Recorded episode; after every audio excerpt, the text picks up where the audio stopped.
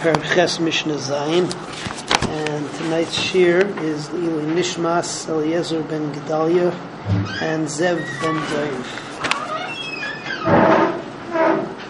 Mishnah Zayin, we have the following scenario. You have a chutzner, which is a Rishus Yachid, and going through the chutzner is a water canal. The water canal naturally meets up with the river, with the Nahar, and the, the river has a bit of a carmelis. You're not allowed to carry from a carmelis into Rishus Yachid. So naturally, then you can't take from the carmelis, from the uh, I'm sorry, from the water canal, and uh, draw water from the water canal, even though it happens to be in your chutzner, because you're taking from a carmelis. So there are two possible ways of avoiding the problem. One is according to Rabbi Yehuda, we saw in yesterday's Mishnah. The Rabbi Yehuda says that the outline of the wall, when it intersects the wall of the chutzner, it intersects with the uh, bore, so it's ki'ilu, the wall of the chutzner goes straight across the bore. So similarly here too, if the canal goes right into the chutzner and then out of the chutzner, it's as if it gets interrupted by that wall, even though the wall doesn't really block it. That's according to Rabbi Yehuda, but we don't pass him like Rabbi Yehuda.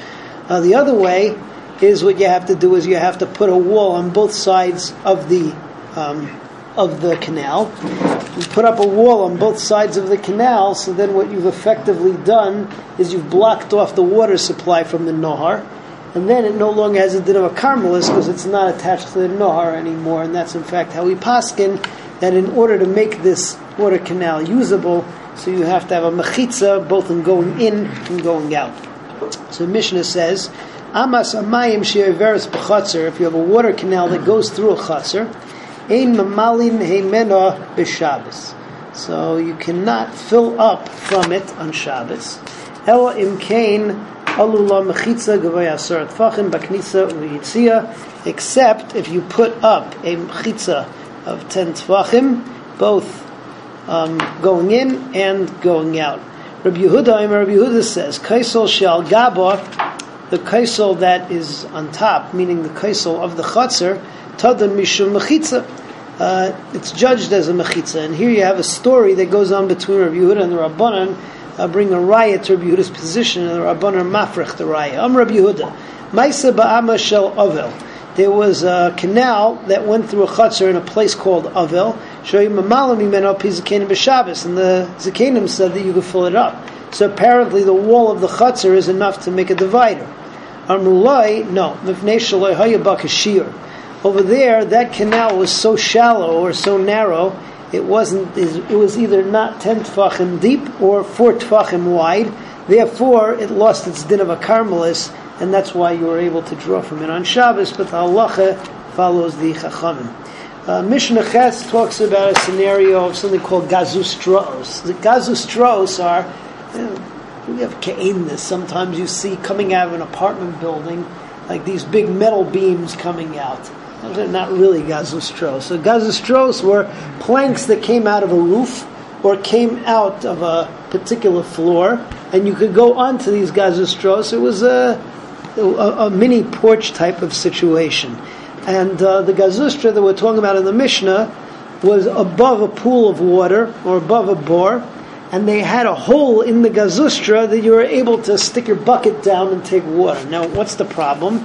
The problem is is that uh, you're uh, taking from one rishus to another, and therefore you run into the problem always, even if it's a rishus a yachid, rishus a yachid. The chachamim said that you're not allowed to do it.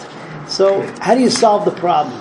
So, if you're dealing with one gazustra you can rely on the concept called gud asik mechitzta. Gud asik mechitzta means that if you have a mechitza of ten tefachim, be it on top of the gazustra or be it hanging down from the gazustra, so then what happens is we look at it as if it goes all the way down to the water, and then it's all one Rosh Hashanah and you can take it up.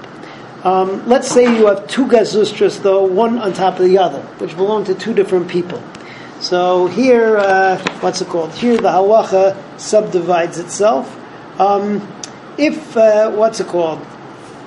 If uh, if the two gazustros are so close together that you have that there's ten tfachim between one and the other, so uh, those what's it called? Those gazustros require and require uh, requ- always require an eruv because they're considered to be shutfim in whatever you're doing from one uh, in, in either one or the other. So both of them need an eruv. Let's say though that they're ten tfachim apart. So in theory, each one really is its own agent. So let's say that the bottom one makes a makes a mechitza. So you would think that he would be able to draw from the water. The problem is, though, is that if the top guy also has a hole, and he's also going to need to go through the bottom guy's hole in order to get to the water, so basically he's going to be mavatal the bottom guy's rishus because we already saw earlier that if you have one chutzner inside of the other, the inside chutzner, since he goes, has passage through the outside chutzner, so unless there's an eruv between both of them, so they both lose their ability to carry, and that's what's going to happen here too. So let's see this inside.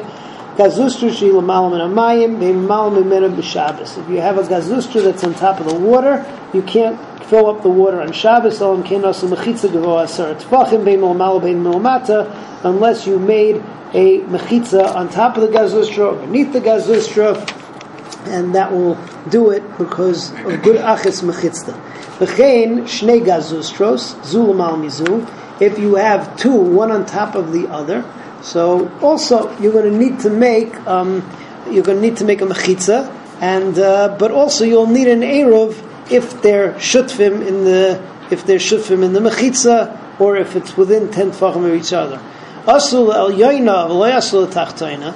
If it's a situation where you have ten tfachim in between them, and you made a mechitza for the top one, the lo asula tachtona, and you didn't make for the bottom one, then shteim asuros, both of them are going to be asur at arvu until you make an eruv. Why? Because the bottom one is going to be asur. The top one is only going to be able to access through the bottom one, and the bottom one doesn't have a mechitza. So therefore, they'll both be messed up until they make an eruv.